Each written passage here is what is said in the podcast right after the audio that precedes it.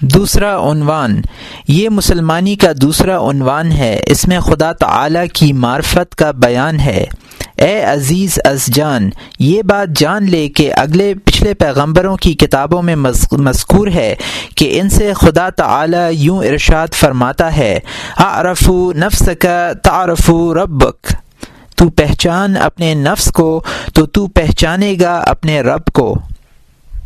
اور آثار و اخبار میں مشہور ہے کہ من عرف نفس ہو فقد عرف رب جس نے اپنے نفس کو پہچانا، بے شک اس نے اپنے رب کو پہچانا۔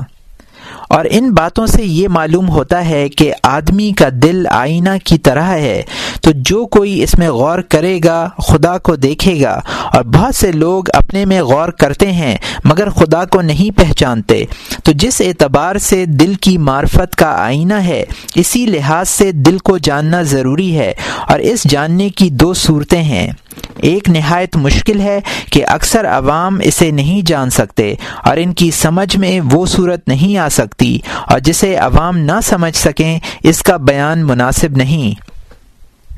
لہٰذا وہ صورت بیان کرنا چاہیے جسے سب سمجھ سکیں اور وہ یہ ہے کہ آدمی اپنی ہستی سے خدا کی ہستی کو پہچانے اور اپنی صفات سے خدا کی صفات جانے اور اپنی سلطنت یعنی اپنے بدن و اعضاء میں جو آدمی کا تصرف و اختیار ہے، اس سے خدا کا تصرف جو تمام عالم میں ہے پہچانے۔ اور اس کی تفصیل یہ ہے کہ آدمی نے جو پہلے اپنے آپ کو ہست جانا اور یہ جانا کہ کئی برس پہلے نیس تھا یعنی موجود نہیں تھا، اور اس کا کچھ نام و نشان نہ تھا جیسا کہ حق تعلی جل شانہ نے ارشاد فرمایا ہے حل عطا الانسان حین من الدہر، لم یکن شیئا مذکورا، انا خلقنا الانسان من نطفت نج نبتلیہ سمیع ام بصیرہ بے شک آدمی پر ایک ایسا زمانہ گزر چکا ہے کہ وہ کوئی قابل ذکر چیز نہ تھا۔ ہم نے بنایا آدمی کو ایک بوند پانی کے لچھے سے پلٹتے رہے اور اس کو پھر کر دیا، اس کو دیکھتا سنتا۔ اور جس چیز سے آدمی اپنی اصل خلقت پہچانے کہ اپنی ہستی سے پہلے میں کیا تھا، وہ چیز نطفہ ہے جو ناپاک پانی کا ایک قطرہ ہے، جس میں عقل، سماعت، بصارت، سر، ہاتھ، پاؤں، زبان، آنکھ، رگ، پٹھا، ہڈی، گوشت، چمڑا، کچھ نہ تھا۔ بلکہ ایک ہی طرح کا سفید پانی تھا۔ پھر اس میں یہ سب عجائبات یعنی عقل، سر، ہاتھ، پاؤں وغیرہ ظاہر ہوئے۔ اس نے اپنے آپ کو آپ پیدا نہیں کیا، بلکہ اور کسی نے اسے پیدا کیا ہے۔ اسی لیے کہ آپ باوجود یہ کہ درجۂ کمال کو پہنچا ہے اور یقینی جانتا ہے کہ ایک بال پیدا کرنے سے عاجز ہے، تو یہ بھی جانے گا کہ جب پانی کا ایک قطرہ تھا تو اور بھی زیادہ ناقص اور عاجز تھا۔ اپنے آپ کو کیا پیدا کرتا۔ بس اس طرح ضرور آدمی کو اپنے پیدا ہونے سے خالق کی ہستی معلوم ہوگی۔ اور جب اپنے بدن کے عجائبات جو ظاہر اور باطن میں ہیں، دیکھے گا اور بعض بعض عجائبات بدن کی تفصیل گزر چکی ہے، تو اپنے خالق کی قدرت آیاں دیکھے اور جانے گا کہ میرا خالق بڑا قادر ہے، جو چاہتا ہے کرتا ہے اور جیسا کہ چاہتا ہے کرتا ہے۔ اور سمجھے گا کہ اس سے بڑی قدرت اور کیا ہوگی کہ ایسے ذلیل، ناچیز پانی کے قطرے سے کمال و جمال کے ساتھ کیا صورت بناتا ہے اور اس صورت میں کیا کیا عجائب و غرائب دکھاتا ہے۔ اور آدمی جب اپنے عجیب و غریب صفتوں اور اپنے اعضاء کی مشقتوں کو دیکھتا ہے تو ظاہری عضو، مثلا ہاتھ، پاؤں، آنکھ، زبان، دانت اور اعضائے باطنی اور اپنے اور جب آدمی اپنے عجیب و غریب صفتوں اور اپنے اعضاء کی منفیتوں کو دیکھتا ہے کہ ظاہری عضو مثلا ہاتھ، پاؤں، آنکھ، زبان، دانت اور اعضائے باطنی جیسے تلی، پتا وغیرہ کو خدا نے کس حکمت کے لیے پیدا کیا تو اپنے خالق کے علم کو پہچانتا ہے کہ کیا مکمل علم ہے اور کیسا اشیاء عالم کو محیط ہے۔ اور آدمی یہ بھی جان جائے گا کہ ایسے عالم سے کوئی چیز غائب نہیں ہو سک ایسے عالم سے کوئی چیز غائب نہیں ہو سکتی۔ اگر سب عقل مندوں کی عقل کو کام میں لائیں اور ان کو عمر دراز دیں اور غور و فکر کریں کہ ان اعضاء میں سے ایک وضو کی بھی کوئی ایسی صورت نکالیں جو اس موجودہ صورت سے بہتر ہو تو نہیں نکال سکتے۔ مثلا دانتوں کی صورت جو بالفعل موجود ہے یعنی کھانے کی چیز کاٹنے کے لیے، سامنے کے دانت تیز تیز ہیں اور کھانے کی چیز کو مہین کرنے کے لیے اور دانت چوڑے ہیں۔ دانتوں کے قریب زبان پسنہاری کے آنجورے کی مثل ہے۔ آپ خورے کی مثل ہے کہ اناج چکی کے اندر ڈالتی ہے اور قوت جو زبان کے نیچے ہے، خمیر بنانے والے اور پانی چھڑکنے والے کی مانند ہے۔ کہ جس پر جتنا چاہے اتنا پانی بہاتی ہے کہ کھانا تر ہو اور حلق سے اتر جائے اور گلے میں نہ پھنسے۔ اس صورت کے خلاف اور کوئی شکل جو اس سے بہتر ہو تو تمام عالم کے عقل مند مل کر نہیں نکال سکتے۔ اسی طرح ہاتھ میں پانچ انگلیاں ہیں، چار انگلیاں ایک طرح کی اور ایک انگوٹھا۔ اور ان انگلیوں کی نسبت بہت دور اور لمبائی میں چھوٹا، ہر انگلی کے ساتھ کام کرتا اور سب انگلیوں پر پھرتا ہے۔ اور تمام انگلیوں میں تین تین گر ہیں، مگر انگوٹھے میں دو گر ہیں۔ ایسی بنائی ہے کہ آدمی اگر چاہے تو آپ خور اب نہ لے، چاہے چلو، چاہے مٹھی بھر کے گھونسا بنا لے اور گھونسے کو اپنے ہتھیار کر لے یعنی دشمن کو مارے، خواہ مٹھی کھول کر پنجے کو طباق بنائے، کہ کئی طرح سے کام میں لائے۔ اگر تمام جہان کے عقل مند انگلیوں کی اور کوئی وضع تجویز کریں، مثلا یہ کہ سب انگلیاں ایک ہی انداز کی ہوں، یا تین ایک طرف اور دو ایک طرف اور ایک جانب ہو، یا پانچ کی چھ ہوں، چار ہوں، یا تین گروہوں کے بدلے دو یا چار گر ہوں۔ دو یا چار گرہیں ہوں، ان میں سے جو باتیں سوچیں اور کہیں کہ سب ناقص ہوں گی اور جس انداز پر خداوند کریم نے پیدا کیا ہے، وہی انداز بہت اچھا ہے۔ اس بیان سے معلوم ہوگا کہ خالق کا علم اس شخص کو محیط اور سب چیزوں سے خالق مطلع ہے اور آدمی کے ہر ہر عضو میں ایسی حکمتیں ہیں کہ جو شخص ان حکمتوں کو جتنا زیادہ جانے گا، اتنا ہی علم خدا کی عظمت عظمت و وسعت سے اسے تعجب بھی زیادہ زیادہ ہوگا۔ اور آدمی جب اپنی حاجتوں کو دیکھے گا تو پہلے کہے گا کہ اسے اعضا کی ضرورت ہے۔ پھر جانے گا کہ کھانے، کپڑے، گھر کا بھی محتاج اور اس کے کھانے کی چیزوں کو بھی میں، ہوا، گرمی، سردی کی حاجت ہے۔ اور جو ان کھانے کی چیزوں کو کھانے کے قابل کرتی ہے، ان صنعتوں کی بھی ضرورت ہے۔ اور ان صنعتوں کے لیے بھی اوزار، مثلا لوہے، تانبے، پیتل اور سیسے کی ضرورت ہے۔ اور یہ بات بتانے اور معلوم ہونے کا کہ اوزار کیسے بنتے ہیں۔ اوزار بھی محتاج ہے۔ اگر آدمی ان چیزوں کی طرف اپنی حاجتیں دیکھ کر جانے گا کہ سب مخلوقات بہت اچھے انداز پر ایجاد ہوئی ہے اور سب مصنوعات کی بہت اچھی وضع پر بنیاد رکھی گئی ہے اور ہر ہر چیز جس جس قسم کی خدا نے بنائی ہے، اگر نہ بناتا تو بنا سکنا، کیسا اس کا انداز بھی کسی کے خیال میں نہ آتا۔ اور سمجھے گا کہ سب مخلوق اور مصنوع، بے مانگی، مراد اور فقط خدا کی مہربانی اور عنایت سے ان سب کی بنیاد ہے۔ اور اس سمجھ کی بدولت آدمی کو یہ صفت ہے، جیسا کہ حدیث قدسی میں آیا ہے یعنی رسول اللہ صلی اللہ علیہ وسلم کی زبانی حق تعالی نے فرمایا ہے، سبقت رحمتی غدبی سبقت لے گئی ہے میری رحمت میرے غضب پر۔ اور جیسا کہ رسول مقبول صلی اللہ علیہ وسلم نے ارشاد فرمایا ہے کہ دودھ پیتے بچوں پر مادر مشفقہ کی جتنی شفقت ہے، اس سے زیادہ درندوں پر ارحم الرحمین اس سے زیادہ بندوں پر ارحم الرحمین کی رحمت ہے۔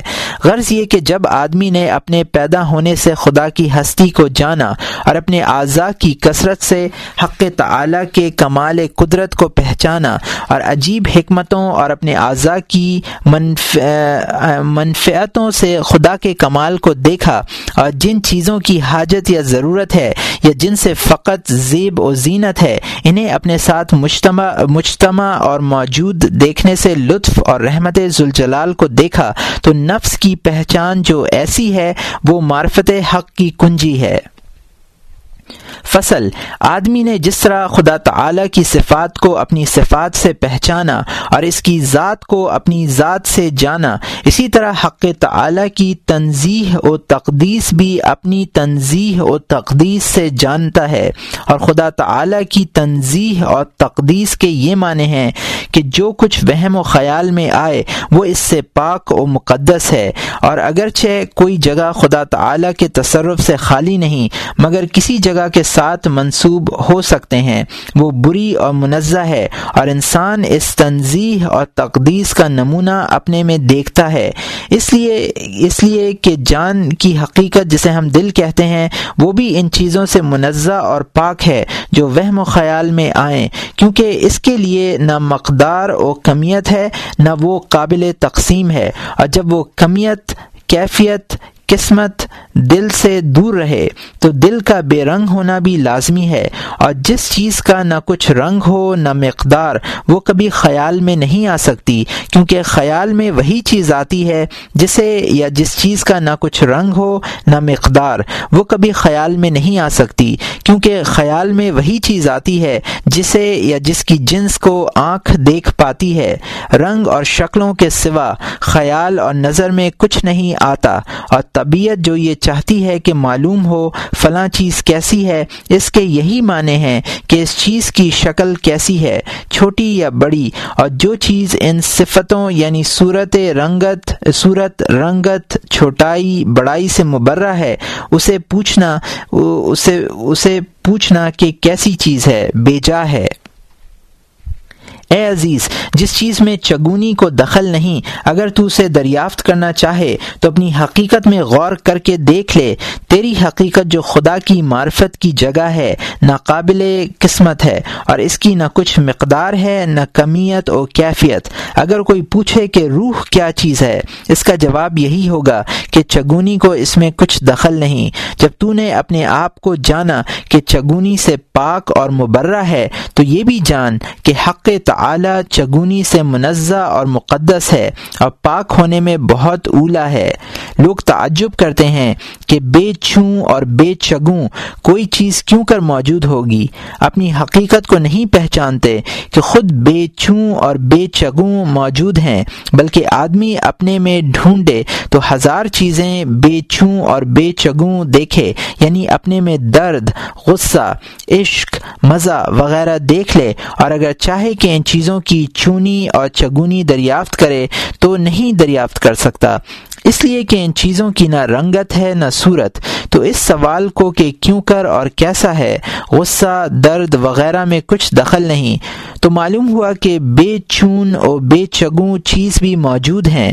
بلکہ اگر کوئی آواز یا مزہ مزہ یا بو کی حقیقت دریافت کرنا چاہے کہ یہ چیزیں کیسی ہیں، تو نہیں ہو سکتا۔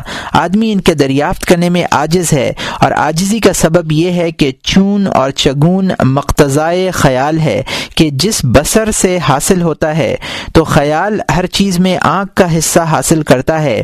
اور جو چیز کان کی مملکت ہے، جیسے آواز، اس میں آنکھ کا کچھ حصہ نہیں، بلکہ آواز کی چونی اور چگونی دریافت کرنا محال ہے۔ اس لیے کہ جس طرح رنگت اور صورت صورت سما کی حصے بے تعلق و مبرہ ہے، اسی طرح آواز حصے بسر سے پاک و منزہ ہے۔ اسی طرح جو چیز حادثہ دل میں آتی اور خیا، اور عقل سے پہچانی جاتی ہے، اور وہ سب حواس سے پاک ہے۔ اسی میں کسی حواس کا حصہ نہیں، اور چونی اور چگونی محسوسات میں ہوتی ہے۔ یہ تحقیق و غور کرنے کی بات ہے، اور اس کی تفصیل کتب معقولات میں بیان ہو چکی ہیں۔ اس کتاب میں جس قدر بیان ہوا، یہی کافی ہے۔ اور اس بیان سے غرض یہ ہے کہ اپنی بے چونی اور بے چگونی سے حق تعالی کی بے چونی اور بے چگونی کو آدمی پہچان سکتا ہے۔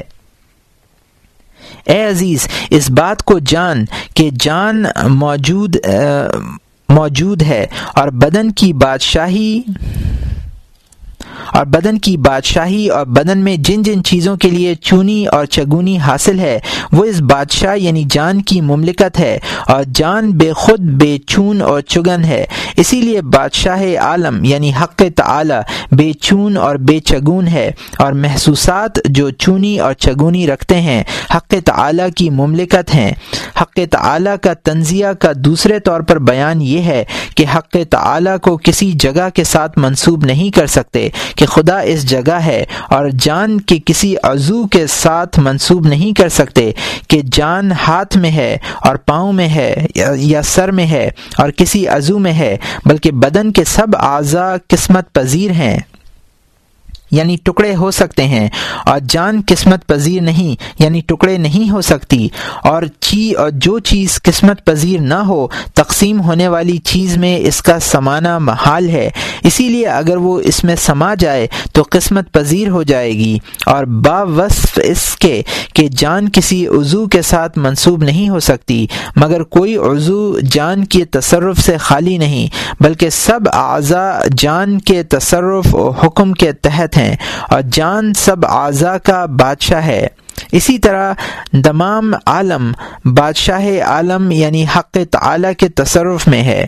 اور حق تعالی اس امر سے منزہ اور پاک ہے کہ کسی جگہ خاص کے ساتھ اسے منسوب کریں اور در حقیقت تقدس اور تنزیہ کا تمام حال جب آیا ہوتا ہے جبکہ روح کی خاصیت و راز صاف صاف بیان ہو اور اسے بیان کرنے کی اجازت نہیں ہے۔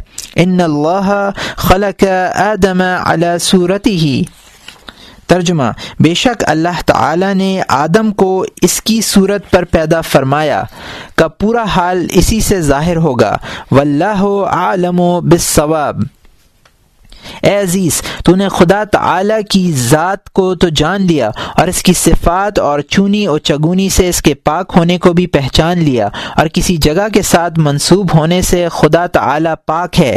یہ بھی تجھ کو معلوم اور یقین ہے اور آدمی کا نفس معرفت کی کنجی ہے اور یہ امر بھی مقرر بیان ہو چکا ہے۔ ان ابواب معرفت میں سے میں سے ایک یہ بات باقی ہے کہ اپنی مملکت میں حق تعالی کا بادشاہی کرنا اور حکمرانی فرمانا کس طرح پر ہے اور فرشتوں کو حکم فرمانا، فرشتوں کا حکم بجا لانا اور ملائکہ کے ہاتھ سے کام لینا، آسمان سے زمین پر بھیج دینا، آسمانوں اور تاروں کو حرکت میں لانا، زمین کے باشندوں کا کام و رستہ آسان بنانا، رزق کی کنجی آسمان کے سپرد کرنا، یہ سب سب امور کس طرح ہیں؟ معرفت حق تعالی میں یہ بڑا باب ہے۔ جس جس طرح پہلی معرفتوں کو معرفت ذات و صفات کہتے ہیں، اسی معرفت کو معرفت افعال کے نام سے موسوم کرتے ہیں۔ نفس کی معرفت اس معرفت کی بھی کنجی ہے۔ اور جب تو یہ جانے گا کہ اپنی مملکت بدن میں کس طرح بادشاہی کرتا اور کس طرح احکام جاری کرتا ہے، تو یہ بھی جانے گا کہ بادشاہ عالم کس طرح حکمرانی فرماتا ہے۔ تو چاہیے کہ پہلے اپنے آپ کو پہچان اور اپنے ایک ایک کام کو جان۔ مثلا جب کاغذ پر تو بسم اللہ لکھنا چاہتا ہے، تو تجھ میں پہلے لکھنے کی خواہش و ارادہ پیدا ہوتا ہے۔ پھر دل میں حرکت اور جنبش پیدا ہوتی ہے۔ یہ ظاہر بات ہے کہ وہ دل جو گوشت ہے، بائیں طرف لٹکتا ہے۔ اس میں حرکت پیدا نہیں ہوتی، بلکہ دل سے ایک جسم لطیف جنبش کر کے دماغ میں ہو جاتا ہے۔ اور جسم لطیف کو طبیب لوگ روح کہتے ہیں، جو حص اور حرکت کی قوتوں کو اٹھائے ہوئے ہے۔ اور یہ روح اور ہے، اور اس سے جو چارپایوں میں ہوتی ہے، اور موت کو اس میں دخل ہے۔ اور وہ روح اور ہے، جسے ہم دل کہتے ہیں، وہ چارپایوں میں نہیں ہوتی، اور وہ روح ہرگز نہیں مرتی، کیونکہ وہ حق تعالی کی معرفت کی جگہ ہے۔ یہی روح جنبش کرتی ہے اور جب دماغ میں پہنچتی ہے تو دماغ کے پہلے خزانے میں جو قوت خیال کی جگہ ہے، بسم اللہ کی صورت پیدا ہوتی ہے اور دماغ سے پٹھوں پر کچھ اثر پہنچتا ہے۔ پٹھے دماغ سے نکل کر بدن میں سب طرف پہنچتے ہیں اور انگلیوں میں تاگے کی طرح بندھے ہوئے ہیں۔ جو شخص دبلا ہو، اس کے بازو میں ان پٹھوں کو لوگ دیکھ سکتے ہیں۔ غرض کے اس اثر سے یہ پٹھے جنبش کرتے اور سرنگشت کو جنبش دیتے ہیں اور انگلی کا سر قلم کو جنبش دیتا ہے۔ تو بسم اللہ کی صورت اس صورت کے موافق جو خیال کے خزانے میں ہے، جو اس کی معاونت، خصوصاً آنکھ کی عیانت سے پیدا ہوتی ہے، اس لیے کہ اس میں اس کی بہت ضرورت ہے۔ تو جس طرح اس کام یعنی لکھنے کی ابتدا اور رغبت ہے، جو پہلے تجھ میں ظاہر ہوتی ہے، اسی طرح خدا تعالی کے سب کاموں کے آغاز اس کی صفات میں سے، ایک صفت میں سے ہوتا ہے۔ اور ارادہ اسی صفت سے عبارت ہوتا ہے۔ اور جس طرح لکھنے کا ارادہ کا اثر پہلے عرش پر پیدا ہوتا ہے، پھر اوروں تک پہنچتا ہے۔ اور جیسے بخارات کی طرح جسم لطیف دل کی رگوں کی راہ سے اس اثر کو تیرے دماغ میں پہنچاتا ہے، اور اس جسم لطیف کو روح کہتے ہیں۔ ویسے ہی خدا تعالی کے لیے بھی ایک جوہر ہے کہ اس کے ارادے کو عرش سے کرسی تک پہنچاتا ہے، اور اس جوہر کو فرشتہ اور روح القدس کہتے ہیں اور جس طرح دل سے دماغ کو اثر پہنچتا ہے اور دماغ دل کی حکومت اور تصرف میں دل کے نیچے ہے، اسی طرح حق تعالی کے ارادے کا اثر عرش سے کرسی کو پہلے پہنچتا ہے اور کرسی عرش کے نیچے ہے۔ اور جس طرح بسم اللہ جو تیرا مقصود ہے اور تیرا فیل ہوگا، اس کی صورت دماغ کے خزانہ اول میں ظاہر ہوتی ہے اور اسی کے موافق فیل ظاہر ہوتا ہے۔ اسی طرح جس طرح کی صورت عالم میں ظاہر ہوگی، اس کا نقش پہلے لوہے محفوظ میں ظاہر ہوتا ہے اور تیرے دماغ میں جس طرح قوت لطیف ہے کہ پٹھوں کو جنبش دیتی ہے، تاکہ پٹھے ہاتھ اور انگلی کو جنبش دیں اور انگلی قلم کو حرکت دے۔ اسی طرح جواہر لطیف یعنی فرشتوں، عرش اور کرسی پر مقرر فرشتوں یعنی فرشتے عرش اور کرسی پر مقرر ہیں۔ آسمانوں اور تاروں کو جنبش دیتے ہیں اور جس طرح دماغ کی قوت رگوں اور پٹھوں کی اعانت سے انگلیوں کو جنبش دیتی ہے، اسی طرح وہ جواہر لطیف جن کو ملائکہ یعنی فرشتے کہتے ہیں، تاروں اور تاروں کے تار شعائی کے واسطے سے عالم سفلی میں امہات عالم سفلی کی طبیعتوں کو جنبش دیتے ہیں۔ ان کو چار تباہ یعنی گرمی، سردی، تری، خشکی بھی کہتے ہیں۔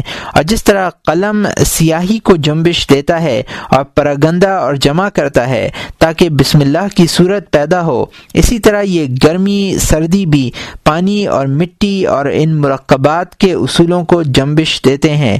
جس طرح کاغذ پر پہ سیاہی کو قلم جب بکھیرتا اور جمع کرتا ہے، تو کاغذ اسے قبول کر لیتا ہے۔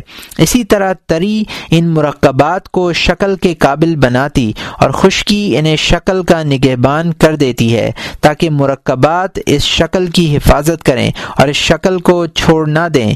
اس لیے کہ اگر تریحی ہو تو مرکبات خود شکل قبول نہ کریں اور اگر خشکی نہ ہو تو شکل کی حفاظت نہ کر سکیں۔ اور جس طرح قلم جب اپنا تمام کام کرتا اور اپنی حرکت کو اختتام کرتا ہے تو بسم اللہ کی صورت آنکھ کی مدد سے اس نقش کے موافق جو خزانہ دل میں تھا پیدا ہوتی ہے۔ اسی طرح جب سردی، گرمی ان مرکبات کے اصولوں کو حرکت دیتی ہے، تو فرشتوں کی مدد سے حیوان نباتات کی صورت اس عالم میں، اس صورت کے موافق جو لوہے محفوظ میں تھی پیدا ہوتی ہے۔ اور جس طرح تیرے سب کاموں کا اثر تیرے دل سے پیدا ہو کر سب اعضاء میں پھیلتا ہے، اسی طرح عالم اجسام کا آغاز کار عرش میں ہوتا ہے۔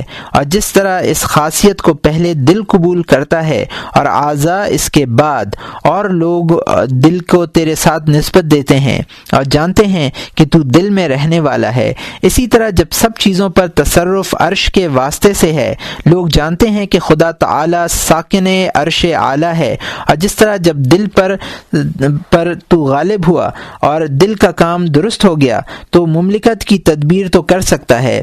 اسی طرح جب حق سبحانہ تعالی عرش پیدا کرنے سے عرش پر غالب ہوا اور عرش سیدھا کھڑا اور مغلوب ہو گیا تو تمام مملکت عالم کی تدبیر بن گئی۔ ثم استوى على العرش يدبر الامر۔ ترجمہ، پھر عرش پر استوا فرمایا، جیسا اس کی شان کے لائق ہے اور وہ ہر کام کی تدبیر کرتا ہے۔ اسی سے عبارت ہے۔ اے عزیز، جان لے کہ یہ سب حق ہے اور جو لوگ صاحب بصیرت ہیں، ان کو مکاشفے سے صاف معلوم ہو چکا ہے اور وہ فی الحقیقت جانتے ہیں کہ ان اللہ خلق آدم علی صورت ہی یعنی البتہ اللہ تعالیٰ نے پیدا کیا ہے آدم کو اپنی صورت پر۔ اور اس بات کو حق جان کہ بادشاہوں کو بادشاہ کے سوا کوئی نہیں جانتا۔ اگر تجھے تیری مملکت پر بادشاہ نہ بنایا ہوتا اور خدا وند تعالیٰ نے اپنی مملکت کا مختصر سا نسخہ تجھے خود نہ دیا ہوتا، تو خدا وند عالم کو ہرگز نہ پہچان سکتا۔ تو اس بادشاہ کا شکر کر جس نے تجھے پیدا کیا اور بادشاہی کا رتبہ دیا اور اپنی مملکت کے نمونے پر تجھے مملکت دی۔ دل سے تیرا عرش روح حیوانی، جس کا منبع دل ہے، اس سے تیرا اسرار خیال بنایا، اور دماغ سے تیری کرسی، خزانہ خیال سے تیری لوح محفوظ بنائی۔ آنکھ، کان اور سب حواس سے تیرے فرشتے، اور دماغ کا گنبد جو پٹھوں کا منبع ہے، اس سے تیرے آسمان اور تارے بنائے، اور انگلی قلم سیاہی سے تبائے تیرے مسخر فرمائے۔ تیرے کو بے چون و چگون پیدا کیا۔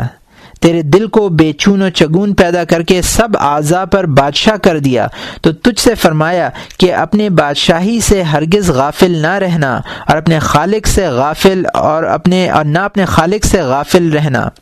فعن اللہ خلق آدم علی صورت ہی فعرف نفس کا یا انسان تعارف رب کا پس بے شک اللہ تعالی نے پیدا کیا آدم کو اپنی صورت پر۔ پس اگر پہچان لے تو اپنے نفس کو، تو اے انسان پہچان لے گا اپنے رب کو۔ فصل۔ یہ سب کچھ جو بیان ہوا کہ آدمی کی بادشاہی حضرت مالک کائنات کی سلطنت کا نمونہ ہے، اس سے دو بڑے بڑے علوم کی طرف اشارہ ہے۔ ایک آدمی کے نفس کا علم اور قوتوں اور صنعتوں کے ساتھ اس کے اعضاء کا تعلق، اور دل کے ساتھ صفات اور قوتوں کے تعلق کا حال معلوم ہوا۔ یہ ایسا طویل علم ہے کہ اس کتاب مختصر میں اس کی تحقیق بیان نہیں ہو سکتی، اور دوسری یہ تفصیل معلوم ہوئی ہوئی کہ بادشاہ عالم کی مملکت کو فرشتوں سے اور آپس میں اور آسمان عرش کرسی کو ملائکہ سے تعلق اور ربط ہے اور یہ بھی بڑا علم ہے اور اس اشارے سے یہ مطلب ہے کہ جو شخص زیرہ کو ہوشیار ہوگا، ان سب باتوں کا اعتقاد کرے گا اور ان سب باتوں سے خدا تعالی کی عظمت جانے گا اور جو سفید و احمق ہوگا، وہ یہ بھی نہیں جانے گا کہ خود کیوں کر غافل و نادان اور کیوں مبتلا نقصان رہا کہ ایسے بادشاہ ذوالجلال صاحب حسن و جمال کے دیدار سے محروم و محجوب ہے اور مخلوقات کو حضرت الہیت کے جمال سے کیا خبر ہوگی؟ مگر اس قدر جو بیان کیا گیا، فقط یہ بھی اس لیے ہے کہ لوگ کچھ پہچان سکیں کہ خدا کیا ہے۔ فصل۔ جو لوگ علم طبیعی کے عالم اور علم نجوم سے واقف ہیں، وہ بیچارے محروم ہیں، کیونکہ وہ کاموں کو عناصر اور ستاروں کے سپرد کرتے ہیں۔ ان کی مثالیں ایسی ہے جیسے کوئی چونٹی کاغذ پر چلے اور کاغذ کو دیکھیں کہ سیاہ ہوتا جاتا ہے اور اس پر اور اس پر نقش بنتا ہے۔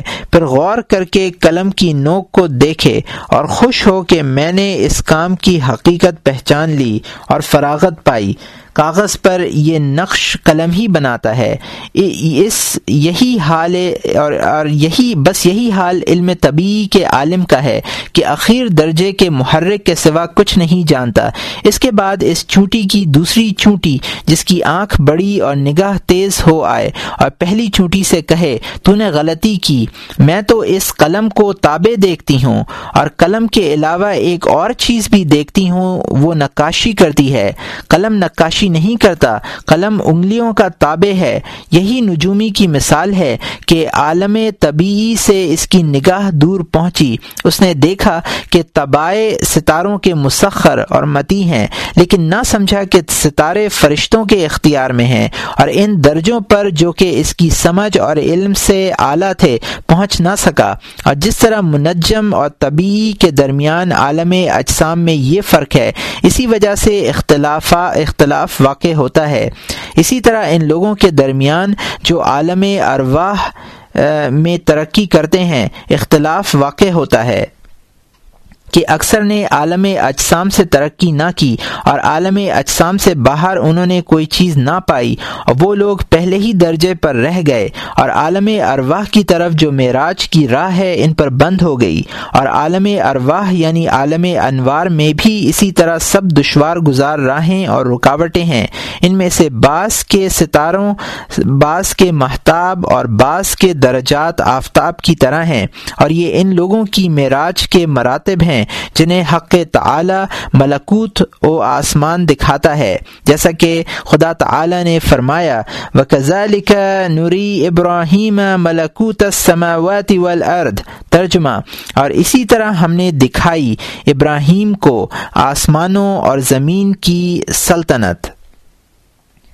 حضرت ابراہیم علیہ السلام نے فرمایا، انی وجہ وجہ فطر السماوات والارض. تحقیق کہ میں نے متوجہ کیا اپنے منہ کو، اس کی طرف، جس نے بنایا آسمانوں اور زمینوں کو، اور زمین کو۔ اور اسی لیے رسول مقبول صلی اللہ علیہ وسلم نے فرمایا، ان اللہ سب الف حجاب من نوری لو کشفها لک ترقت صبحات وجهه كل من ادرك ادرك بصرا ترجمہ، بے شک اللہ تعالیٰ کے لیے ستر ہزار نور کے پردے ہیں۔ اگر اٹھائے ان کو، تو بے شک جلا دیں تجلیاں اس کے رخ کی، ان سب کو جس پر اس کی نظر پڑے۔ کتاب مشکات الانوار اور مصباح الاسرار میں ہم نے ان مطلب کی تفصیل و تشریح لکھی ہے۔ وہاں دیکھنا چاہیے۔ اے عزیز، مقصود یہ ہے کہ تو اس بات کو جانے کہ بیچارے علم طبی کے عالم نے کسی چیز کو سردی گرمی کے جو حوالے کیا ہے، درست کیا ہے۔ اگر گرمی سردی اسباب الہی کے درمیان نہ ہوتی تو علم طب باطل ہو جاتا۔ لیکن اس اعتبار سے خطا کی کہ اس کی نگاہ کم اور کوتاہ تھی مدد نہ کر سکی، پہلی منزل میں رہ گیا اور گرمی سردی کو اصل ٹھہرایا۔ مسخر نہ سمجھا اور انہی کو مالک جانا۔ نوکر نہ سمجھا، حالانکہ گرمی سردی ان بے قدر نوکروں میں سے ہے۔ جو جو جو جو تو کے پاس والی صف میں کھڑے رہتے ہیں اور نجومی نے جو ستاروں کو اسباب الہی میں داخل کیا تو سچ کہا۔ اس لیے کہ گرمی میں گرمی اس وجہ سے ہوتی ہے کہ آفتاب وسط آسمان کے نزدیک اور جاڑے میں دور ہوتا ہے۔ اور جس خدا کی قدرت میں یہ ہے کہ آفتاب کو گرم اور روشن بنایا، کیا تعجب کے زحل کو سرد، خشک اور زہرہ کو گرم تر پیدا کرے۔ یہ سمجھ ایمان میں کچھ خلل نہیں ڈالتی، لیکن نجومی نے یہ غلطی کی کہ ستاروں کو اصل سمجھا اور کاموں کو انہی کے سپرد جانا اور ستاروں کا مسخر ہونا نہ دیکھا۔ و شمس ولقمر بحسبان۔ و شمس ولقمر و نجوم مسخرات بمری ترجمہ اور سورج اور چاند حساب کے ساتھ چلتے ہیں۔ سورج، چاند اور ستارے اس کے حکم کے متی ہیں۔ نہ سمجھا کہ وہ کہ مسخر وہ ہے جس کام میں لائیں تو ستارے کارگزار ہیں، اپنی طرف سے کام نہیں کرتے بلکہ جس طرح پٹھے اعضا کو حرکت دینے میں اس کی طرف سے کام میں آتے ہیں جو دماغ میں ہے، اسی طرح ستارے بھی ان فرشتوں کے واسطے سے کام میں رہتے ہیں۔ کام میں لگے ہوئے ہیں اور ستارے بھی اگرچہ نقیبوں کے درجے سے کم رتبہ نوکر ہیں، لیکن چار تبائے جو کاتب کے قلم کی طرح سب سے اخیر درجے کے فرما بردار ہیں، ان کی طرح ستارہ اخیر درجے کے نوکروں میں نہیں۔ جو جو تو کی صفت میں رہتے ہیں۔ جو جو جوتوں کی صفت میں رہتے ہیں۔ فصل۔ لوگوں میں ایسے بہت سے اختلافات ہیں کہ ایک ایک لحاظ سے ہر ایک کی باتیں سچ اور درست ہیں، لیکن لوگ ایک چیز کا کچھ حصہ دیکھتے ہیں اور کچھ نہیں دیکھتے اور سمجھتے ہیں کہ ہم نے اس کو پورا دیکھ لیا۔ ان لوگوں کی یہ مثال ہے، جیسے اندھوں کا حال، کہ اندھے جب سنتے ہیں کہ ان کے شہر میں ہاتھی آیا ہے، تو اس کو پہچان، پہچانتے جاتے اور سمجھتے ہیں کہ اس کو ہاتھ سے پہچان لیں گے اور ہاتھ سے ٹٹولتے ہیں۔ کسی کا ہاتھ ہاتھی کے کان پر پڑتا ہے، کسی کا پاؤں پر، کسی کا دانت پر۔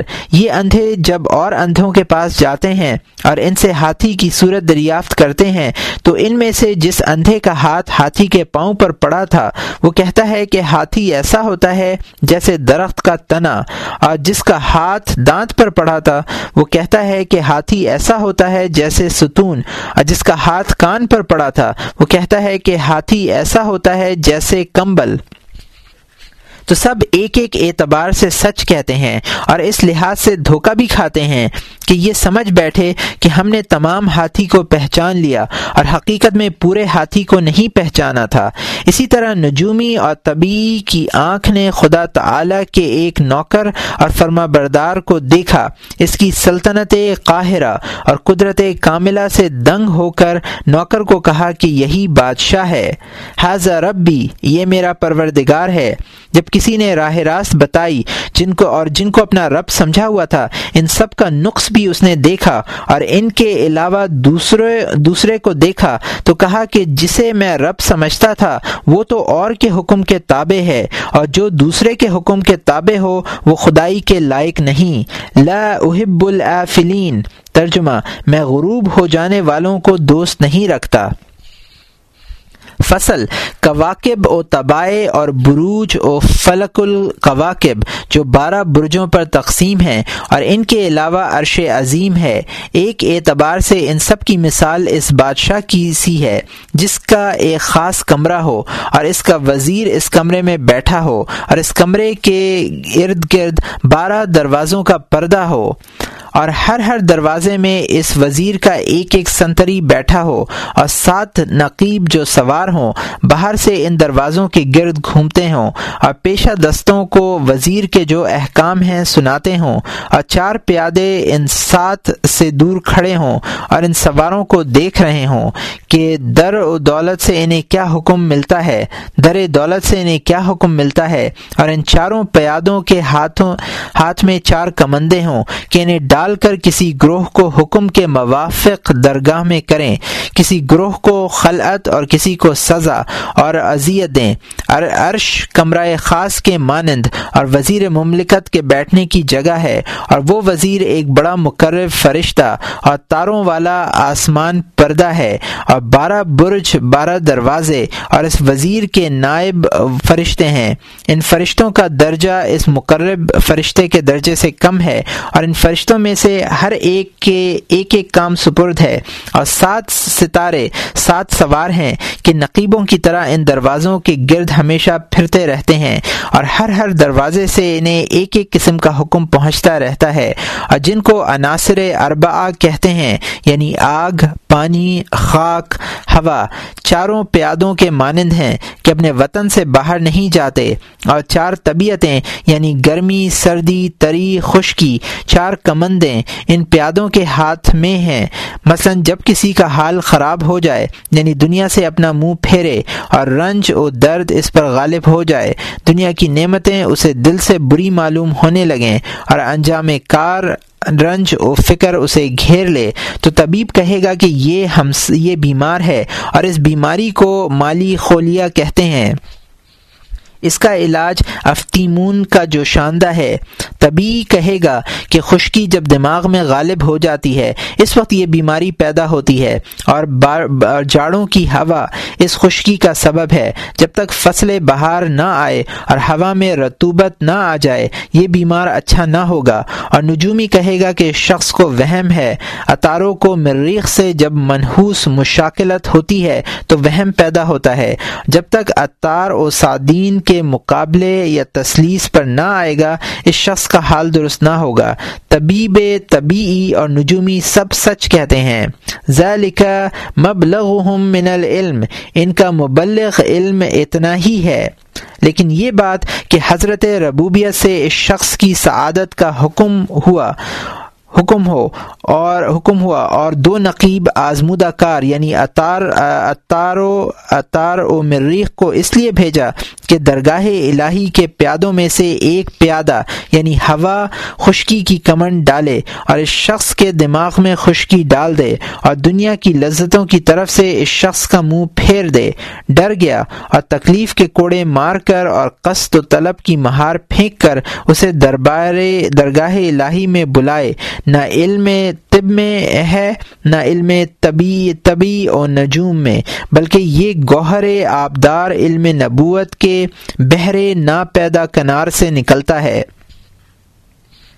یعنی یہ بات علوم نبوت کے عالم سے معلوم ہوتی ہے، جو مملکت کے سب کناروں اور جناب احدیت کے سب عالموں نقیبوں اور نوکروں کو محیط ہے اور پہچانتا ہے کہ ہر ایک عامل وغیرہ کس کام کے لیے ہیں اور کس کے حکم سے حرکت کرتے ہیں اور خلق کو کہاں بلاتے، کہاں سے باز رکھتے ہیں۔ تو ہر ایک نے جو کہا، سچ کہا، لیکن بادشاہ بادشاہ مملکت اور تمام سپہ سالاروں کے راز سے خبر نہ ہوئی۔ خدا تعالی اسی طرح ہماری اور خیال تکلیف سے لوگوں کو اپنے حضور بلاتا ہے۔ اسی طرح خدا تعالیٰ اسی طرح بلا و بیماری اور خیال اور خیال تکلیف سے لوگوں کو اپنے حضور بلاتا ہے اور فرماتا ہے کہ یہ بیماری نہیں، ہماری مہربانی کی کمند ہے۔ ہم اپنے دوستوں کو اس کمند کے ذریعے اپنے حضور بلاتے ہیں۔ ان البلا موکل بل امبیا ثم اللہ ولی ثم الامثل فالامثل۔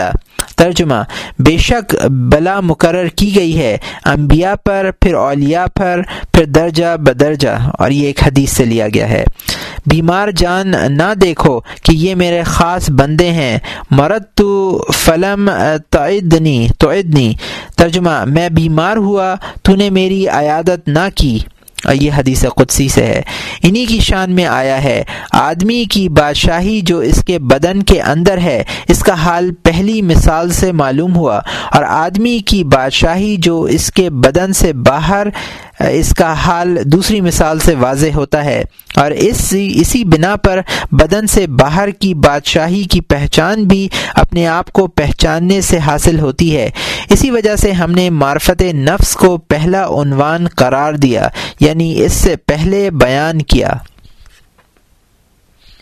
فصل، اے عزیز، اب تو سبحان اللہ والحمد للہ ولا الہ الا اللہ واللہ اکبر ترجمہ، پاک ہے اللہ اور سب تعریف اللہ ہی کے لیے ہے اور کوئی معبود نہیں مگر اللہ اور اللہ بہت بڑا ہے۔ کہ مانے سمجھ کہ یہ چھوٹے سے چار کلمے معرفت الہی کے جامع ہیں۔ اور جب تو نے اپنی پاکی اور تنزیہ سے خدا تعالی کی پاکی اور تنزیہ پہچان لی، تو سبحان اللہ کے معنی پہچان لیے۔ اور جب تو نے اپنی بادشاہی سے خدا تعالی کی بادشاہی مفصل طور پر جان لی کہ تمام اسباب اور درمیانی واسطے اسی کے تابع ہیں، جیسے قلم کاتب کے ہاتھ میں، تو الحمد کے معنی جان لیے کہ جب اس کے سوا کوئی نعمت دینے والا نہیں ہے، تو حمد و شکر اس کے سوا اور کسی کے لیے نہیں ہو سکتا۔ اور جب تو نے یہ امر معلوم کر لیا کہ احکم الحاکمین کے سوا کوئی خود مختار حاکم نہیں، تو لا الہ الا اللہ کے معنی بھی تجھ کو معلوم ہو گئے۔ اب اللہ اکبر کے معنی پہچاننے چاہیے۔ اور یہ بات جاننی چاہیے کہ یہ سب کچھ جو تو نے پہچانا ہے، خدا تعالی کی کن اور حقیقت کو نہیں جانا ہے، کیونکہ خدا تعالی بڑا، بہت بزرگ اور بڑا ہے۔ اس کے معنی یہ ہیں کہ وہ اس بات سے بزرگ تر اور بڑا ہے کہ خلق اسے قیاس سے پہچان سکے۔ یہ معنی نہیں ہے کہ وہ اوروں سے بڑا اور بزرگ ہے، کیونکہ اس کے ساتھ اور کوئی چیز خود موجود نہیں کہ وہ اس چیز سے بزرگ اور بڑا ہو۔ اس لیے کہ سب موجودات اسی کے وجود کا نور ہے اور آفتاب کا نور آفتاب سے علاوہ اور کوئی چیز نہیں کہ یہ بات کہہ سکیں کہ آفتاب اپنے نور سے بڑا اور بزرگ ہے، بلکہ اللہ اکبر کے معنی یہ ہیں کہ وہ اس امر سے بزرگ ہے کہ عقل و قیاس سے آدمی اسے پہچان سکے۔ معاذ اللہ، حق تعالی کی پاکی اور تنزیہ، آدمی کی پاکی اور تنزیہ سے کیا ہوگی؟ آدمی تو کیا؟ وہ تمام مخلوقات کی مشابہت سے پاک ہے۔ اور معاذ اللہ، خدا تعالی کی بادشاہی، آدمی کی بادشاہی کے کیا مشابہ ہوگی؟ جو اسے اپنے بدن پر ہے۔ اور نعوذ باللہ، خدا تعالی کے علم و قدرت، صفات وغیرہ۔ آدمی کی صفتوں کی مانند کیسے ہو سکتے ہیں؟ بلکہ یہ تو ایک شائبہ سا ہے کہ تجھے عجز و بشریت کی حالت میں حضرت الہیت کا کچھ جمال حاصل ہو جائے۔ اور اس شائبے کی مثل ایسی ہے جیسے ہم سے کوئی لڑکا پوچھے کہ ریاست اور سلطنت اور حکمرانی میں کیا مزہ ہوتا ہے۔ اس سے ہم یہی کہیں گے کہ جیسے گیند ڈنڈا کھیلنے میں مزہ ہوتا ہے، اس لیے کہ وہ اس مزے کے سوا کوئی مزہ جانتا ہی نہیں، اور جو مزہ اسے حاصل ہی نہ ہوگا، اس کو وہ قیاس سے پہچان بھی نہ سکے گا۔ ہاں اس مزے کو البتہ پہچانے گا جس کا شائبہ اسے حاصل ہوتا ہے۔ اور یہ سب کو معلوم ہے کہ سلطنت کی لذت کو گلی ڈنڈا کھیلنے کی لذت سے کچھ نسبت نہیں، لیکن بہرحال لذت اور خوشی کا نام دونوں پر ساتھ صادق آتا ہے، تو نام میں ایک وجہ سے کچھ برابر ہیں۔ تو نام میں ایک وجہ سے کچھ برابر ہیں۔ اس ذریعے سے لڑکوں کو اس معرفت کا شائبہ معلوم ہو سکتا ہے۔ اے عزیز، معرفت الہی کا جو شائبہ اور مثالیں بیان ہوئیں، انہیں ایسا ہی جان۔ تو خدا تعالی کے سوا، خدا تعالی کی حقیقت کو تمام و کمال کوئی نہیں جان سکتا۔ فصل۔ حق تعلی سبحانہ کی معرفت کی تفصیل دراز ہے۔ ایسی مختصر کتاب میں پورے طور پر بیان نہیں ہو سکتی۔ جس قدر بیان ہوا، اتنا ہی اس بات کے لیے کافی ہے کہ لوگ آگاہ ہو جائیں اور آدمی کو اپنی قدرت کے مطابق پوری معرفت ڈھونڈنے کا شوق پیدا ہو جائے۔ اس لیے کہ آدمی کا کمال سعادت اسی کی بدولت ہے، بلکہ آدمی کی سعادت کا ذریعہ خدا کی معرفت اور بندگی اور عبادت ہے۔ اور یہ بات کہ آدمی کی سعادت خدا کی معرفت میں ہے، اس کی وجہ پہلے ہی بیان ہو چکی ہے۔ لیکن یہ کہ بندگی اور عبادت بھی آدمی کے لیے موجب سعادت ہے۔ اس کی وجہ یہ ہے کہ آدمی جب مرے گا تو خدا ہی سے سروکار ہوگا۔ الہ المرج والمصیر، اور جس شخص کو کسی کے پاس رہنا ہو، اس شخص کا موجب سعادت یہی ہے کہ جس کے پاس رہنا ہے، اسے دوست رکھے، اور اسے جتنا زیادہ دوست رکھے گا، اتنا ہی اس کی سعادت بڑھے گی۔ اس لیے کہ محبوب کے دیدار میں بہت زیادہ لذت و راحت ہوتی ہے، اور آدمی کے دل پر خدا تعالی کی دوستی، معرفت اور ذکر کی کثرت ہی سے زیادہ ہوتی ہے۔ اس لیے کہ جو شخص کسی کو دوست رکھتا ہے، اس کا ذکر زیادہ کرتا ہے۔ اور جب اس کا ذکر زیادہ کرتا ہے، تو اس کے دوستوں میں ہو جاتا ہے۔ اس لیے حق سبحانہ تعالی نے حضرت داؤد علیہ السلام پر وہی بھیجی اور فرمایا انا بد کر ازم و فلزم و بدک۔ ترجمہ، تو نے میرے ساتھ رہنا ہے، لہٰذا میری دوستی کا سامان فراہم کر۔ یعنی میں تیرا سہارا ہوں اور تیرا سروکار مجھی سے ہے۔ ایک دم میرے ذکر سے غافل نہ رہ۔ اور جب دل پر ذکر، جب ہی غالب ہوتا ہے کہ آدمی ہمیشہ عبادتوں میں مشغول رہے اور فراغت کے ساتھ عبادت اسی وقت ہوتی ہے کہ آدمی سے خواہشوں کا رشتہ تعلق ٹوٹ جائے۔ اور خواہشوں کا تعلق جب ہی ٹوٹتا ہے کہ آدمی گناہوں سے ہاتھ اٹھا لے، تو گناہوں سے ہاتھ اٹھانا فراغت دل کا سبب ہے اور عبادت کرنا غلبہ غلبہ ذکر کا ذریعہ۔ اور یہ دونوں کے اسباب ہیں۔ اور محبت ختم سعادت ہے اور سعادت نجات اور فلاں سے عبارت ہے۔ جیسا کہ خدا تعالی نے فرمایا ہے، قد افلح المومنون بے شک مومنوں نے فلاح پائی اور فرمایا، قد افلح من تزکا و ذکر رسم ربی ہی فصل ترجمہ، بے شک اس نے نجات پائی جس نے اپنے آپ کا تسکیہ کیا یعنی اپنے آپ کو باطنی طور پر پاک کیا اور یاد کیا اپنے پروردگار کا نام، پھر نماز پڑھی۔ اور چونکہ سب کام عبادت نہیں ہو سکتے، بلکہ بعض ہو سکتے ہیں، اور تمام خواہشوں سے دستبردار ہونا ناممکن ہے نہ درست ہے۔ اس لیے اگر آدمی کھانا نہ کھائے تو ہلاک ہو جائے گا۔ اگر بیوی سے جمع نہ کرے کرے گا، نسل منقطع ہو جائے گی۔ یعنی بعض خواہشیں لائق ترک، بعض قابل عمل ہیں۔ تو اندازہ و حد چاہیے کہ قابل ترک کو لائق عمل سے جدا کر دے۔ اور یہ دو حال سے خالی نہیں یا آدمی اپنی عقل، خواہش اور تجویز سے حد مقرر کرے، یا اور اپنی فکر و غور سے اختیار کرے اور دوسرے سے حد بندی اور اندازہ کرائے۔ اور یہ محال ہے کہ آدمی کو اپنی تجویز اور اپنے اختیار پر چھوڑ دیں۔ اس لیے کہ خواہش خود اس پر غالب ہوتی ہے۔ اس پر ہمیشہ راہ حق پوشیدہ رہتی ہے۔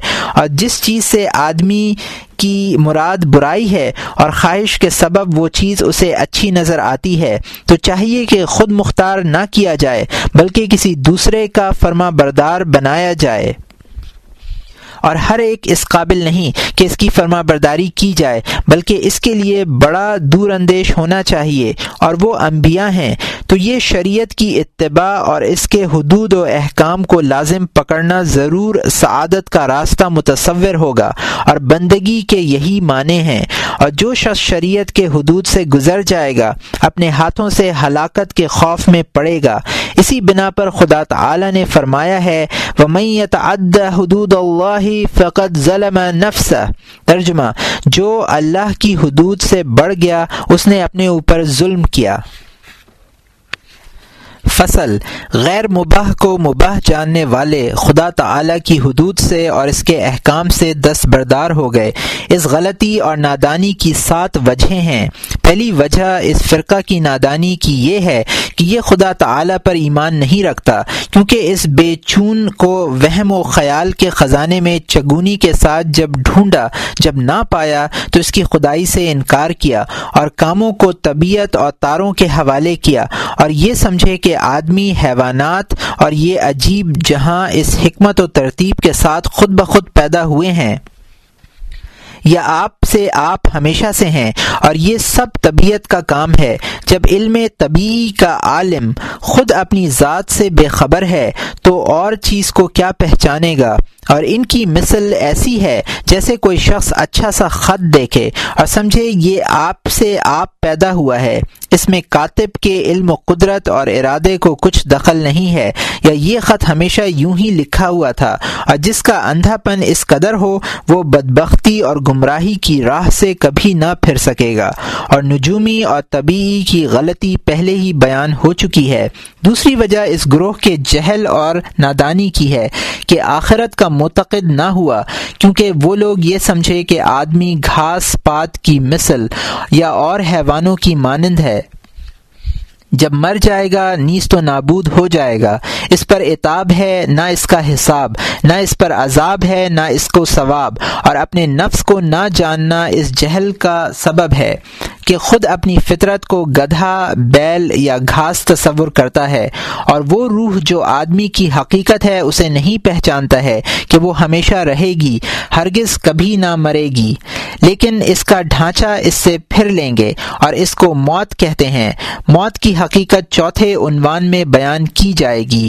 تیسری وجہ ان لوگوں کے جہل و نادانی کی یہ ہے کہ جناب احدیت اور قیامت پر ایمان تو رکھتے ہیں، مگر ضعیف اور شریعت کے معنی نہیں جانتے اور کہتے ہیں کہ خدا تعالی کو ہماری عبادت کی کیا حاجت ہے اور ہمارے گناہ سے کیا رنج و تکلیف ہے کہ وہ بادشاہ ہے اور ہماری عبادت سے بے پرواہ ہے۔ اس کے نزدیک عبادت اور گناہ سب برابر ہے اور یہ جاہل قرآن شریف میں نہیں دیکھتے کہ خدا تعالی نے ایک جگہ ارشاد فرمایا، ومن تزک کا فعن نما یا تزک کا لنفسی اور جس نے اپنے آپ کا تسکیہ کیا یعنی اپنے آپ کو باطنی طور پر پاک کیا، اس نے اپنے آپ کو پاک نہیں کیا، مگر اپنی ذات کے لیے یعنی صرف اپنے لیے۔ اور دوسری جگہ فرماتا ہے، ومن جاہد فعن نما یو لنفسی جس نے کوشش کی، جس نے جد و جہد کی، اس نے کوشش نہیں کی، مگر صرف اپنی ذات کے لیے۔ اور پھر فرمایا، ومن عمل صالحن فلی نفسی اور جس نے نیک کام کیے، اپنی ذات کے واسطے کیے۔ یہ بدبخت شریعت سے جاہل یہ جانتا ہے کہ شریعت یہ ہے کہ خدا کے لیے کام کیا جائے، اپنے لیے نہیں، اور یہ ایسا امر ہے کہ کوئی بیمار پرہیز نہ کرے اور کہے طبیب کو اس سے کیا کہ میں اس کا حکم مانوں یا نہ مانوں؟ اس کا یہ کہنا تو سچ ہے، لیکن وہ ہلاک ہو جائے گا۔ طبیب کی حاجت کی وجہ سے نہ ہلاک ہوگا، بلکہ اس وجہ سے ہلاک ہو جائے گا کہ پرہیز نہ کرنے میں اس کی ہلاکت ہے۔ طبیب نے تو اسے صحت کی راہ بتائی کہ پرہیز کرے۔ اس نے نہ کیا تو راہ بتانے والے کا کیا نقصان؟ لیکن وہ خود ہلاک ہلاک ہو جائے گا۔ جس طرح بدن کی بیماری اس جہان میں ہلاکت کا باعث ہے، دل کی بیماری اس جہان میں شقاوت کا سبب ہے۔ جس طرح دوا اور پرہیز بدن کی صحت اور سلامتی کا سبب ہے، عبادت اور معرفت اور گناہوں سے پرہیز دل کی سلامتی کا با ہے۔ ولا ينجو الا من ات اللہ بکلب سلیم۔ ترجمہ، اور کوئی نجات نہ پائے گا، مگر وہ شخص جو خدا کے پاس گناہوں سے دل سلامت لائے گا۔ چوتھی وجہ ان لوگوں کے جہل اور نادانی کی یہ ہے کہ شریعت سے بے خبر ہو کر کہتے ہیں کہ شرح حکم فرماتی ہے کہ خواہش، غصہ، ریا سے دل کو پاک کرو اور یہ امر ممکن نہیں۔ اس واسطے کہ خدا تعالی نے آدمی کو انہی چیزوں سے پیدا کیا ہے اور کہتے ہیں کہ یہ ایسا ہے جیسے کوئی شخص چاہے کہ سیاہ کو سفید کرے، تو اس حکم کی تعمیل کرنا محال ہے۔ اور احمق یہ نہیں سمجھتے کہ شرح نے یہ حکم نہیں دیا کہ غصہ وغیرہ کو بالکل ہی ختم کر دو، بلکہ یہ حکم دیا ہے کہ انہیں ادب سکھاؤ۔ اور اس طرح دبائے رکھو کہ شرع اور عقل پر غالب نہ ہو جائیں اور سرکش نہ ہو جانے پائیں۔ شرع کے حدود پر نگاہ رکھیں اور گناہ کبیرہ سے دور رہیں تاکہ غفور رحیم ان کے صغیرہ گناہ بخش دے۔ اور یہ بات ممکن ہے کیونکہ بہت لوگ اس درجے پر پہنچتے ہیں۔ اور کیا رسول مقبول صلی اللہ علیہ وسلم نے نہیں فرمایا کہ غصہ نہ کرنا چاہیے اور عیش و عشرت نہ چاہیے؟ حالانکہ آپ صلی اللہ علیہ وسلم کی نو بیویاں تھیں اور فرمایا، میں تمہاری طرح آدمی ہوں۔ غدب کما یغضب البشر یعنی آدمی کی طرح مجھے غصہ آتا ہے۔ اور خدا تعالی نے فرمایا ہے ولکمین الغیز یعنی اس شخص کی تعریف کی ہے جو غصہ پی جائے۔ اس کی تعریف نہیں کی، جس کو غصہ آئے ہی نہیں۔ پانچویں وجہ ان لوگوں کے جہل اور نادانی کی یہ ہے کہ حق تعالی کی صفتوں سے بے خبر ہو کر کہتے ہیں کہ خدا کریم اور رحیم ہے، جس حال پر ہوں گے ہم پر رحم ہی فرمائے گا۔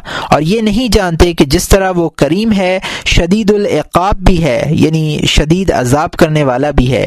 اور یہ نہیں کہتے کہ باوجود یہ کہ رحیم و کریم ہے، مگر اس جہان میں اکثر خلق کو بلا بیماری بھوک میں بھی رکھتا ہے اور یہ نہیں نہیں دیکھتے کہ جب تک لوگ کھیتی باڑی اور تجارت وغیرہ نہیں کرتے، مال ہاتھ نہیں آتا اور جب تک محنت نہیں کرتے، علم نہیں سیکھتے اور لوگ دنیا کی تلاش میں ہرگز کچھ کوتاہی نہیں کرتے اور یہ نہیں کہتے کہ خدا کریم اور رحیم ہے، بے بے کھیتی باڑی اور تجارت وغیرہ کے آپ روزی دیتا ہے۔ حالانکہ خدا تعالی رزق کا ضامن و کفیل ہے اور اس نے فرمایا ہے، وَمَا مِن دَابَّةٍ فِي الْأَرْضِ إِلَّا اللہ رزق ہے ترجمہ، اور یہ نہیں ہے کہ کوئی چلنے والا زمین پر، مگر خدا ہی کے ذمے اس کا رزق ہے۔ اور آخرت کا کام خدا تعالی نے عمل کے سپرد کیا ہے۔ اور فرمایا انسان اللہ اور نہیں ہے آدمی کے لیے، مگر جو اس نے محنت کی۔ چونکہ لوگ اس کے کرم پر ایمان نہیں رکھتے اور رزق ڈھونڈنے سے ہاتھ نہیں اٹھاتے، لہٰذا آخرت کے بارے میں جو کچھ کہتے ہیں فقط زبانی ہے اور اغوائے شیطانی کچھ اصل نہیں رکھتا۔ چھٹی وجہ ان لوگوں کے جہالت اور نادانی کی یہ ہے کہ اپنے متعلق غرور میں مبتلا ہو کر کہتے ہیں کہ ہم ایسے درجے پر پہنچ چکے ہیں کہ گناہ ہمارا کچھ نقصان نہیں کر سکتا اور کہتے ہیں کہ ہمارا دین قلتین ہے۔ کہ نجاست گناہ سے ناپاک ہی نہیں ہوتا۔ اور یہ احمق اکثر ایسے کم ظرف ہوتے ہیں کہ اگر کوئی شخص بے ادبی کی ایک بات ان سے کرے، ان کا ان کا نمرود اور ان کا نم ان کا نمرود نمرود ریا توڑے، تو ساری عمر اس کی دشمنی میں رہتے ہیں اور ایک نوالا جس کی لالچ کرتے ہوں، اگر انہیں نہ ملے تو جہان ان کی آنکھوں میں تنگ و تاریخ ہو جاتا ہے۔ یہ احمق ابھی تک مردمی اور انسانیت میں قلتین یعنی عالی ظرف نہیں ہوئے کہ ایسی چیزوں سے پاک رکھیں۔ یہ دعویٰ باطل کہ ہم عالی درجے ہیں۔ گناہ ہمیں کچھ مضر نہیں، ان احمقوں کو کب لائق۔ اگر کوئی شخص ایسا بھی ہو کہ دشمن، غصہ، خواہش، ریا اس کے پاس بھی نہ آئے، تو ابھی اس کا یہ دعویٰ کرنا محض تکبر ہے۔ اس لیے کہ اس کا درجہ انبیاء علیہ السلام کے مرتبے سے بلند نہیں۔ انبیاء تو اپنی چوک اور لغزش سے روتے اور توبہ کرتے تھے۔ بڑے بڑے صحابہ چھوٹے چھوٹے گناہوں سے پرہیز کرتے تھے، بلکہ شبہ کے خوف سے حلال چیزوں سے بھی بھاگتے تھے۔ اس احمق نے کس طرح جانا کہ یہ شیطان کے مکر میں نہیں پھنسا ہے اور کس طرح پہچانا کہ اس کا درجہ انبیاء اور صحابہ کے مرتبے سے اونچا ہے؟ اگر یہ احمد کہے کہ پیغمبر بھی ایسے ہی تھے کہ گناہ ان کو کچھ ضرر نہ دیتا تھا، لیکن نالا و زاری اور توبہ فقط لوگوں کی تعلیم اور فائدے کے لیے کرتے تھے، تو پھر یہ بھی لوگوں کے لیے کیوں نہیں دیکھ تو یہ تو یہ بھی لوگوں کے لیے کیوں کر نہیں دیکھتا کہ جو شخص اس قول و فعل دیکھتا ہے، اس کا قول و فعل دیکھتا ہے، وہ بھی تباہ اور خراب ہوتا ہے۔ اور اگر یہ کہے کہ لوگوں کے تباہ ہونے سے میرا کیا نقصان، تو رسول مقبول صلی اللہ علیہ وسلم کا بھی کیا نقصان تھا؟ اگر نقصان نہ تھا، تو حضرت صلی اللہ علیہ وسلم نے اپنے آپ کو تقوا اور پرہیزگاری کی محنت میں کیوں رکھتے تھے؟ حضرت صلی اللہ علیہ وسلم نے صدقے کا ایک خرمہ منہ سے نکال کر پھینک دیا۔ اگر کھا لیتے تو اس سے لوگوں کا کیا نقصان تھا؟ اس کا کھانا سب کے لیے جائز ہوتا۔ اگر اس ایک خرمے سے حضرت صلی اللہ علیہ وسلم کا کچھ نقصان نہ تھا، تو ان احمقوں کو شراب کے پیالوں سے کیوں نقصان نہیں پہنچتا؟ کیا اس احمد کا درجہ رسول مقبول صلی اللہ علیہ وسلم سے زیادہ اور بڑھ کر ہے؟ اور شراب کے سو پیالوں کا درجہ ایک خرمے سے زیادہ ہے؟ تو یہ احمد اپنے آپ کو گویا دریا جانتے ہیں کہ سو پیالے شراب کا ان کا کچھ نہ بگاڑ سکیں گے۔ معاذ اللہ، رسول اعظم صلی اللہ علیہ وسلم کو گویا پانی کا ایک چھوٹا سا برتن سمجھتا ہے کہ ایک خرما ان کو بگاڑ دیتا۔ یہ اس کی ایسی حالت ہے کہ شیطان اس احمد کی مونچھیں مڑوڑے۔ جہان کے بے وقوف لوگ اس کا مذاق اڑائیں۔ اس لیے کہ عقل مند تو ایسی بات نہیں کر سکتے اور ایسے شخص کی باتوں پر ہنستے ہیں، لیکن بزرگان دین یہ بات جانتے ہیں کہ جس نے خواہش کو اپنا اسیر ماتحت نہ کیا، وہ آدمی نہیں، بلکہ جانور ہے۔ تو جاننا چاہیے کہ آدمی کا نفس مکار اور دغاباز ہے اور سب جھوٹے دعوے کرتا ہے اور لاف زنی کرتا ہے کہ میں زبردست ہوں۔ تو چاہیے کہ ایسے آدمی سے اس کے دعوے پر دلیل اور حجت طلب کرے اور اس کے سچے ہونے پر اس کا اپنا فیصلہ نہیں، بلکہ شرح کا فیصلہ دلیل ہے۔ اگر شرح کی اطاعت میں ہمیشہ خوشی سے مستعد ہے تو سچا ہے، اور اگر حکم شرح میں رخصت، تعویل اور ہیلا تلاش کرے تو شیطان ہے، مگر دعوی ولایت کرتا ہے۔ ایسے شخص سے آخر دم تک دلیل طلب کرتے رہنا چاہیے، ورنہ مغرور اور دنیا پر فریفتہ ہو کر ہلاک ہو جائے گا۔ اور آدمی یہ نہیں جانتا کہ مطابعت شرح میں نفس کا ہمتن مصروف ہونا مسلمانی کا پہلا درجہ ہے۔ ساتویں وجہ غفلت اور خواہش کی بدولت پیدا ہوتی ہے۔ جہالت اور نادانی سے نہیں پیدا ہوتی اور یہ غیر مباح کو مباح ٹھہرانے والا فرقہ ہے، جس نے ان سب وجوہات میں سے جن کا ذکر ابھی گزرا ہے، کچھ نہ سنا ہو۔ لیکن کسی گروہ کو دیکھا کہ اباہت کا راستہ اختیار کیے ہوئے اور فساد ڈالتے ہیں، چکنی چکنی باتیں بناتے اور صوفیوں کا لباس پہن کر تصوف و ولایت کا دعویٰ کرتے ہیں۔ اس گروہ کو بھی یہ طریقہ اچھا لگتا ہے۔ اس لیے کہ اس کی طبیعت میں لغوی و خواہش خواہش غالب ہوتی ہے۔ وہ خواہش اسے فساد کی اجازت دیتی ہے اور وہ یہ نہیں جانتا کہ فساد کی وجہ سے مجھ پر عذاب ہوگا۔ تاکہ فساد اس پر تلخ اور شاق ہو جائے۔ بلکہ کہتا ہے کہ یہ بات فساد نہیں، اس کو فساد کہنا تہمت اور گھڑی ہوئی بات ہے، اور وہ تہمت اور بنائی ہوئی بات کا معنی تک نہیں جانتا۔ ایسا آدمی غافل اور شہوت پرست ہوتا ہے، اس پر شیطان مسلط ہے۔ ایسا آدمی سمجھانے سے درست نہیں ہوتا۔ کہ اس کو کسی بات سے شبہ نہیں پڑا۔ اور یہ گو وہ اکثر ان لوگوں میں سے ہے جن کی شان میں حق تعالی نے یوں ارشاد فرمایا ہے، ان وج اللہ قلوبہم اکنتیں وفی ادنہم وقرا بے شک ہم نے ان کے دلوں پر پردے ڈال دیے ہیں کہ اسے سمجھیں اور اس کے اور ان کے کانوں میں بوجھ ہے۔ اور وہ ان تد اہم الہدا فلیں یہ تدو ابدا اور اگر اے محمد صلی اللہ علیہ وسلم آپ انہیں ہدایت کی طرف بلائیں تو وہ ہدایت نہ پائیں گے کبھی بھی۔ ان لوگوں کے ساتھ زبان شم، زبان شمشیر سے بات کرنا چاہیے، نہ حجت و تقریر سے۔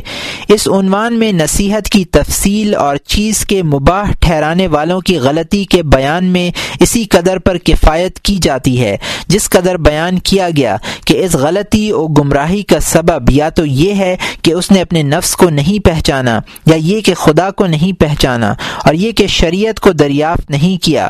اور جب آدمی کی نادانی ایسے کام میں ہو جو اس کی طبیعت کے موافق ہے، تو اس گمراہی کا زائل ہونا دشوار ہوتا ہے۔